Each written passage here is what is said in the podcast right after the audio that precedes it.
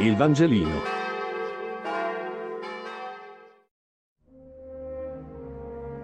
Lunedì otto marzo.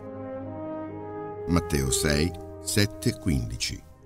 Lettura del Vangelo secondo Matteo. In quel tempo il Signore Gesù diceva ai Suoi discepoli: pregando non sprecate parole come i pagani, essi credono di venire ascoltati a forza di parole. Non siate dunque come loro, perché il Padre vostro sa di quali cose avete bisogno prima ancora che gliele chiediate.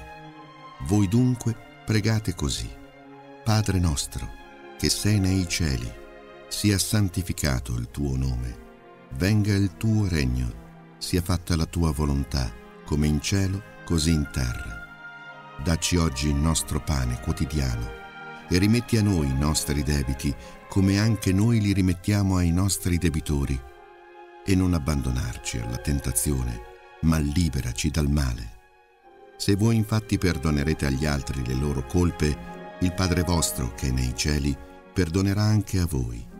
Ma se voi non perdonerete agli altri, neppure il Padre vostro perdonerà le vostre colpe.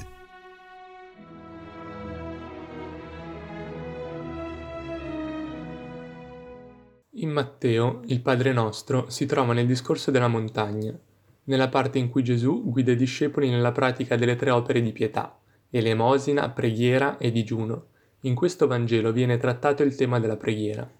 Nella prima parte viene detto di non sprecare le parole come fanno i pagani, i quali credono di venire ascoltati a forza di parole, perché il Padre sa già quello di cui abbiamo bisogno prima ancora che lo chiediamo. Questo versetto secondo me racchiude molto. Per prima cosa non significa che non bisogna chiedere nulla a Dio. Infatti, come si vede, il Padre nostro in fondo è una preghiera di richiesta. Viene detto: dacci il nostro pane quotidiano, rimetti a noi i nostri debiti, eccetera. Ma significa che forse non sempre sappiamo ciò di cui abbiamo davvero bisogno per noi stessi e per la nostra vita. Secondo, che Dio ci conosce così profondamente, siamo in una relazione così profonda con Lui, che sa già quello di cui abbiamo bisogno prima che lo chiediamo e quindi prima che anche noi stessi effettivamente riusciamo a capirlo.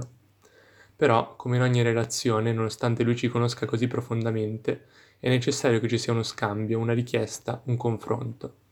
Secondo me questo Vangelo racchiude tutto ciò che è la vera rivoluzione del cristianesimo, ovvero un Dio che non è più da temere, ma un Padre a cui ci si può rivolgere e che non ci abbandona. Il Vangelino. Buona giornata!